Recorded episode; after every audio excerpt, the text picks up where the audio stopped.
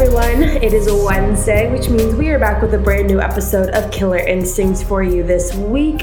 If you are new here, hi, my name is Savannah Brymer. I am your host here on Killer Instinct. I hope you all have been having a great week so far. I myself am getting over some sort of sickness, so if I sound a little off, please bear with me. As you can tell by the title of today's episode, we are talking about a case that is extremely prevalent in the media right now. It's all over the news, everyone is talking about it, and because it is so recent, I typically would wait on a case like this because, you know, you want to wait for all the information to get out, everyone to kind of have all the facts and things like that, but there is a lot of information out there, A, and B, when I was doing my research on this case, because I have been following it, there were so many things about this case that made me so angry and just the way that it was all laid out there and seeing people's reactions to it and their responses to it really struck a chord with me. So I didn't want to wait on this case. All of this information has been coming out over the past, you know, a little bit over a week. So as information comes out, if you do want updates on this case, I might do an updated episode. But I think that this case, being as tragic as it is, comes with such an important lesson to everyone listening that I think it's too important to not share now. So, as you can tell by the title, we are talking about Mackenzie Lueck, who was a 23 year old senior who was attending the University of Utah as a nursing student. So, Mackenzie was living at an off campus apartment in Salt Lake City, Utah, and she was also a part of the Alpha Chi Omega sorority. I was never a part of a sorority, but I know that they sometimes have different pronunciations of their names. So, if that's not the correct pronunciation, I apologize everyone who knew Mackenzie pretty much had only amazing things to say about her. Mackenzie was described as an energetic and caring person who was always there when anyone needed her. And she was almost described as like a mother figure. She, she was very nurturing and she wanted everyone to be taken care of and make sure everyone was okay. And she was a huge ball of light in everyone's lives. No one had one bad thing to say about her. And there was no no real worry for Mackenzie's whereabouts until Thursday, June 20th of just last month, when Mackenzie's family called the police because they hadn't heard from Mackenzie since the 17th of June, three days earlier. So let's just talk about a timeline real quick. So the week of June 10th, Mackenzie had actually traveled to California to visit her family for her grandmother's funeral. And she had a returning flight home on Monday, June 17th. So once Mackenzie got to the airport, which she had a really late flight, I don't think her flight actually landed until about 1 in the morning on June 17th. But once Mackenzie got to the airport, which there's video surveillance footage of her walking around the airport, so we know she got there. And at about 2 o'clock in the morning, she had ended up texting her mom saying that her flight had landed. And Mackenzie ordered a Lyft, so like the car service Lyft, at 2:42 a.m. from the Salt Lake City International Airport airport to a place called Hatch Park, which is basically in North Salt Lake City. Now, you might be sitting there wondering why is this girl getting a lift from the airport to a park at 2:42 in the morning, but we will get into all of that. So she arrived at the park at 2:59 a.m. with her Lyft driver. And according to the Lyft driver, he said that when Mackenzie left his car, she got out and met someone who was in another car waiting for her. So he pulled up, and when he pulled up, he noticed another car there. And if there's another car there at three in the morning, I, you know, it's kind of it makes sense that she would get out and go to that car. The Lyft driver did say she didn't seem distressed, she didn't seem anxious, she didn't seem worried. There was no odd behavior from Mackenzie that he could tell. So that is why when she got out of the car, he didn't really ask questions, he didn't really question it, he just left when he was questioned by the police because Lyft, as well as this particular Lyft driver, had to be kind of interrogated by the police, A, the first thing to say is that they were very cooperative, but B, the Lyft driver said that he didn't know the make or the model of the car that was at the park that night. And a lot of people had a problem with this. For me, I don't necessarily think it's that weird. I mean, it, I feel like it's one of those things where if you're not looking for something wrong, you're you're not really going to notice it. If you're not looking for something, you're not really going to, you know, take note of it. I don't think it's very weird that he didn't notice the make and model of the car. But a lot of people had a problem with that. So that was on June 17th, in the early hours of June 17th. And like I said, the missing persons report was filed on June 20th, so three days later, by Mackenzie's family.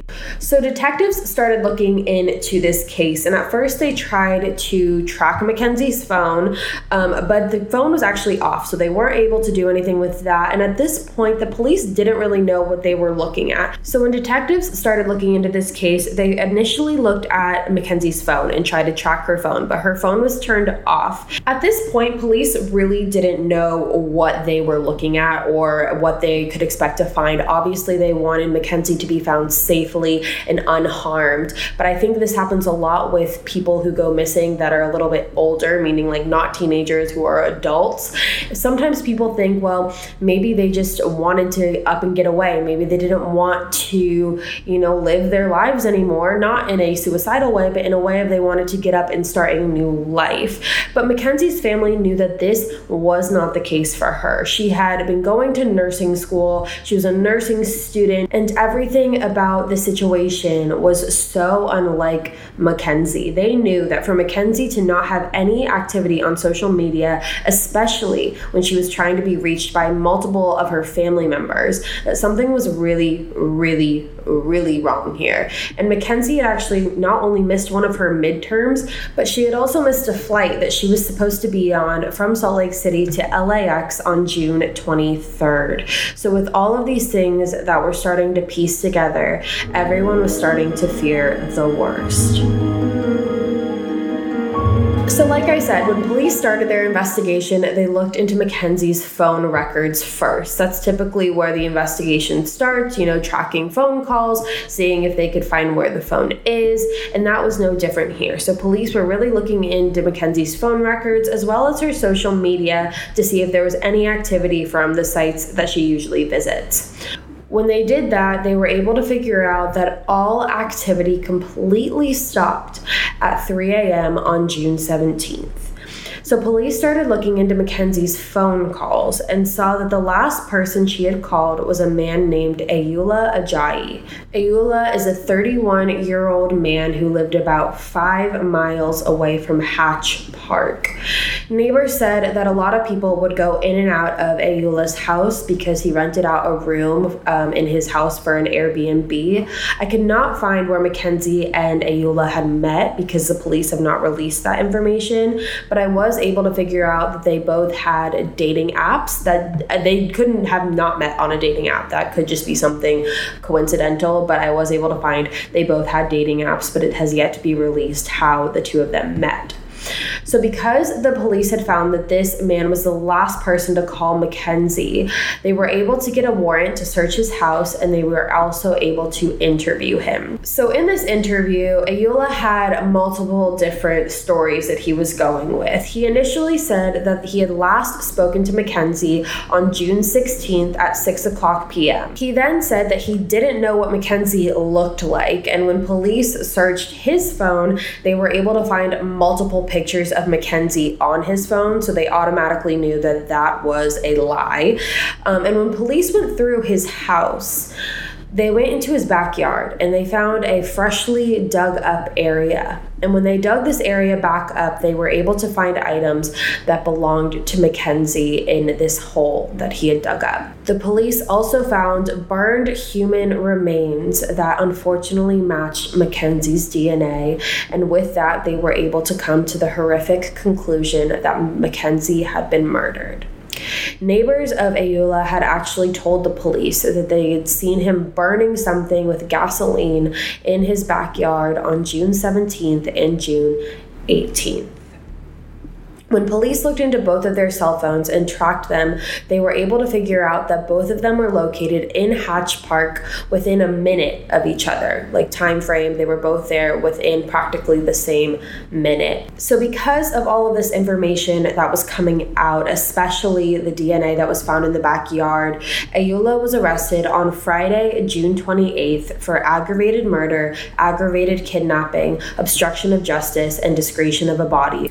And this was just on June 28th, like I said. So this was literally just days ago. And right now, he is being held in jail without bail. Since all of this news came out, Ayoola's ex wife, Tanisha Jenkins, has actually come out and said a few things that I want to mention. So, according to Tanisha, she was introduced to Ayoola through her godmother. And when she met him, she was actually pregnant and she had, I think, about four other kids. And she said that while she was pregnant, Ayoola was nice and loving and cool, as she described him. But after her child that she was pregnant with when she met him was born, things started to change. She said he became a lot more aggressive, and at that point, they were living in Dallas, Texas. But he demanded that they move back to Salt Lake City and said if she didn't go to Salt Lake with him, that he would kill her. He told her not to talk to anyone and really isolated her from everything. And she said there was one circumstance where it was like the last time they saw each other that he tried to tie her up with a phone cord. And when she tried to run away, he blocked the door and she ended up jumping out of a window. He ended up chasing her into the street with a knife and cut her on her hand. And Tanisha said that she didn't go to the police, but she just moved out of her apartment apartment so he couldn't find her. This is one of the lessons that I want to talk about in this case in particular and stress so freaking hard because if something like this happens to you, if you are dealing with a person like this, please please call the police. Please call the police. He would have gotten locked up for this. There's no doubt. And I know that it is very scary in a circumstance like this. You have a lot of different factors, you know, going on in this situation in particular. Tanisha had kids, and, you know, it's just, there's a lot that goes into it. But when you're dealing with this and when you're dealing with something like this, you know, sometimes it's easier to just be like, I'm just gonna up and move and I'm gonna get away, and you think it'll all stop. But when it comes to situations like this, if it's not you, it's gonna be someone else. So save your life, save someone else's life by putting a stop to this. So now I want to move on a little bit and talk about the things that I had mentioned earlier that I had been reading about Mackenzie while following this case. So, like I said, Mackenzie had a dating app or multiple dating apps, just like basically every other single person in this generation. Our generation revolves around these dating apps for single people. It's a brilliant way to meet new people, but it also is a very scary thing. It's a very dangerous situation that you could find yourself in through these dating apps, unfortunately. And while this investigation was going on, it actually came out that Mackenzie Mackenzie, there were messages of her talking to another girl about her being a sugar baby. And then she told this person, you know, that she had two sugar daddies. And if you aren't aware of what a sugar daddy, sugar baby situation is, to break it down for you really quick, there's basically different levels to it. But essentially, it's when two people are dating, basically, kind of um, to benefit off of each other in different ways. Lots of times, the girls and guys will get into relationships with older men and women for financial benefits. You know, these people will take them on vacations and pay their bills and buy them gifts. And uh, the requirement of this varies really from situation to situation. I've heard of some sugar daddy, sugar baby situations where all that's required is meeting up once a month or once every couple months for dinner out in public, and whoever is seen as the sugar baby will then get paid or get a gift or get a vacation. But that's not always the case. A lot of times, sexual favors and physical relationships are involved in these situations. These are people, you know, the older people who basically have the control in this are people who either like younger people or they like having that control or they're divorced or you know the list goes on and on as to why they're involved in things like this. But like i said it came out that mackenzie had two sugar daddies and she told her friend that she had been using sites like seeking arrangements online only and tinder. And i've seen a lot of people say that mackenzie deserved yes, deserved what happened to her because she met up with this man at 3 a.m. in a park. Which is that the most ideal place to meet someone? No. Is that basically the textbook for where not to meet someone? Yes. But here's the thing that really, really bugs me police haven't released the information as to how these two met. We don't know if they have met before, how, or we don't know how long they've been talking. We don't know any of that information. Like I said, this is so fresh. This is so new. And here's the thing that I want to stress the most regardless of any of that, I don't care how long they have been talking, and I do not care what anyone says on this one. Mackenzie did not deserve what happened to her. Mackenzie did not deserve to die because of the choices that she made that night. She did not deserve to be murdered by a malicious monster and burned in the back of his backyard. And I've seen people say that she should have had common sense and that when she walked into this, you know, she should have known that this was going to happen. And when the bottom line is, this was not Mackenzie's fault. Point blank. Mackenzie was murdered, and to sit here and say that she is the one to blame for this is absolutely insulting. And you know, we hear horror stories about these dating apps all the time. And it's so important for people to be safe when they're using them. You know, don't meet in a secluded place, meet in public. Do not, you know, always let someone know where you're going. You know, tell one of your friends, you know, send them a picture of the person. Always make it clear who you are meeting up with, where you are going. Make sure someone knows where you're going. Maybe do a little background check. You never know. But like I said, we don't know the circumstances of the situation because that information has not been released. So to sit here and say that this is like Mackenzie's fault, first of all, no. But second of all, you know, we don't know how long these two have known each other. This could have been someone that she had been talking to for, you know, God knows how long. And to sit here and say that it's her fault for this and she should have known better, no, uh, none of it. Absolutely none of it. And that is something that I really wanted to stress because I keep seeing that everywhere I go in the comments and it makes me sick. Okay, we're going to take a short break, but we will be right back with more of the Killer Instinct podcast. Imagine an app designed to make you use it less. Seems a little counterproductive, right? Well, Apartments.com's instant alert feature works exactly that way. Instead of scanning rental listings a million times a day, simply set and forget your search to whatever you're looking for in a place and let Apartments.com do the rest. From pet friendly apartments to balconies to in unit ACs, Apartments.com's powerful search tools let you know when the perfect combination of features you're seeking is listed. So you don't have to power through rental descriptions one by one. With more rental listings than anywhere else, Apartments Apartments.com's instant alerts mean that you can spend less time looking for the perfect place and more time on just doing you. Apartments.com, the place to find a place. All right, you guys, welcome back. So, pretty recently, there was a contractor who came out, and this contractor's name is Brian Wolf, and he had some pretty interesting things to say about Ayoola. So, he said that he was contacted by Ayoola in April, actually, and he said that when he was contacted by him, he was asked to make a secret room, a secret room under his front porch. So Ayoola wanted a secret room under his front porch. And he told Brian that he had an unlimited budget, but he wanted this project to be done like ASAP, very, very quickly, because his Mormon girlfriend was coming into town soon and he wanted it to be done before he got there. Now, some of the requests that Ayoola had were very beyond bizarre and odd, and these requests included having big, giant hooks, like really big hooks right above head level, which the contractor, Brian, was like, why? Do you need that? Like, well, that's very odd. And Ayoola told him it was because he wanted to use it as a wine rack.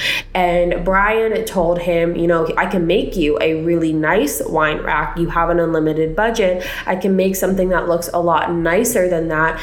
And Ayoola said no. He wanted the hooks, he wanted the room to be soundproof, and he also wanted it to be fingerprint access only and to only work on his finger in specific. So this whole situation had Brian Wolf very, very confused, and his eyebrows were raised very highly. And like I said, Ayoola had told Brian that his Mormon girlfriend was coming, and he said he wanted this room basically to go hide away from her and drink alcohol and play really loud music. So he said that the room had to be loud enough for really loud music to not be heard, essentially. So, with all of this being said, Brian Wolf actually rejected this and said that he wasn't going to do it because it just seemed too weird to him. He said the situation got weirder and weirder the more he explained it, and he actually, like I said, ended up turning the job down. And Brian had gone to Ayoola's house and had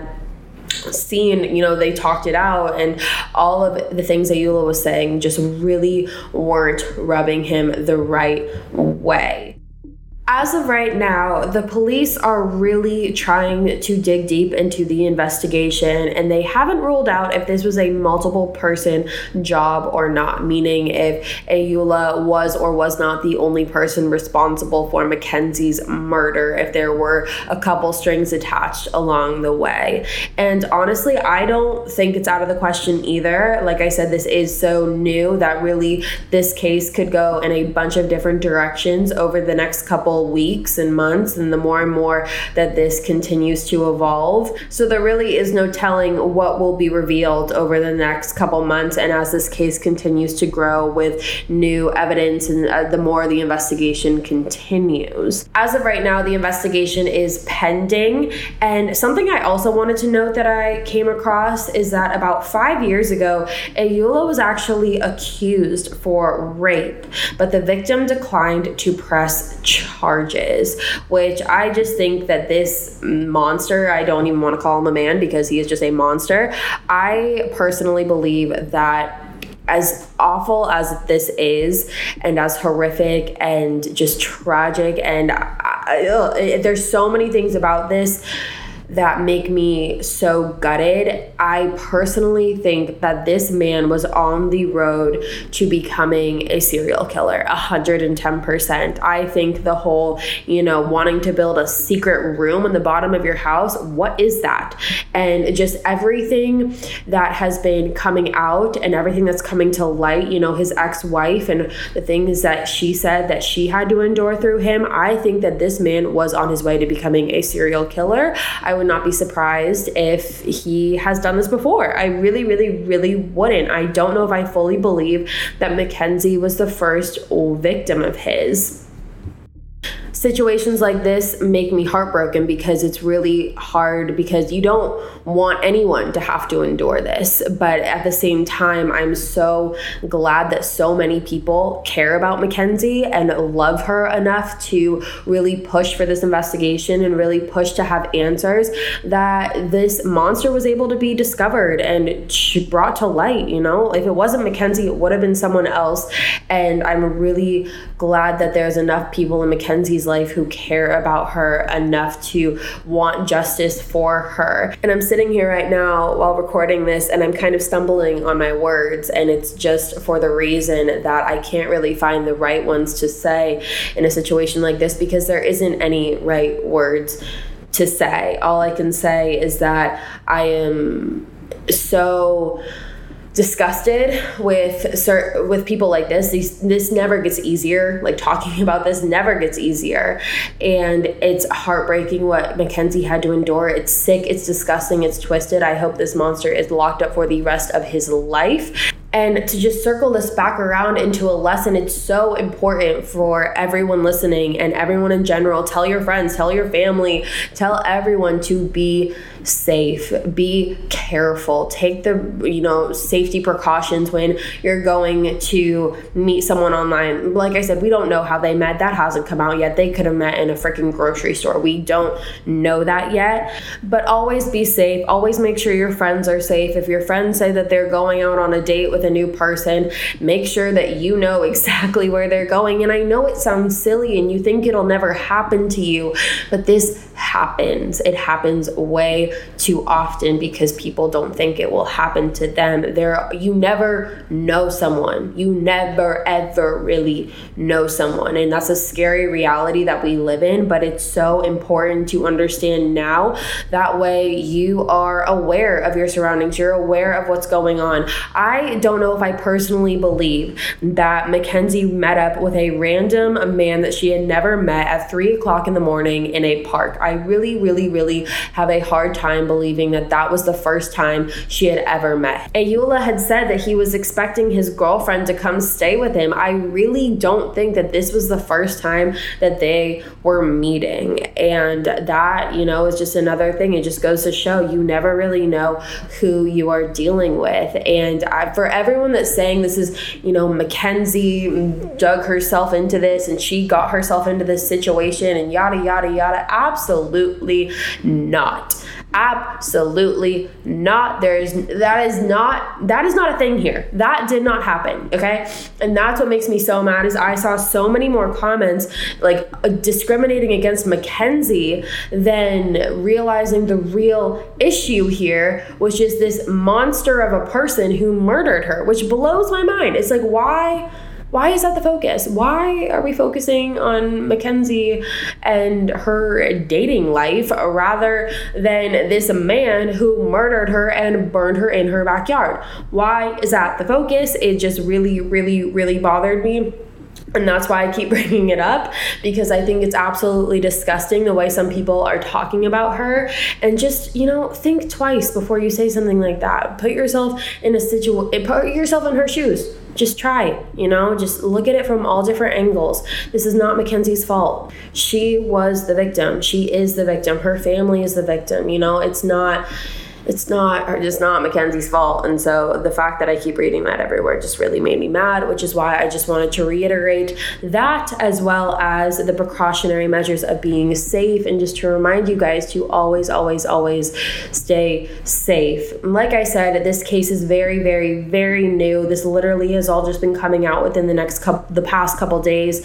And I am sure that more information will come out as the days and weeks and months unfold. So if this is a case that you would would like me to keep updating you on on my episodes here, let me know. You can either email me at killerinstinctpodcast at gmail.com. That is killer instinct, not killer instincts, killer instinct singular.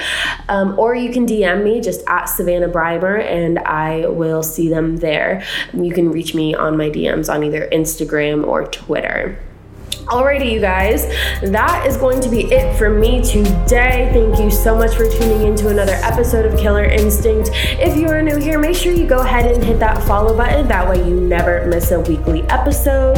That's right, you heard weekly. We post every Wednesday here on Killer Instinct, and I would love to have you part of the family so we can all just keep spreading the word about these important cases. That's going to be all for me today, you guys. Have a great rest of your week. Have a happy 4th of July. I will see you next week and safe.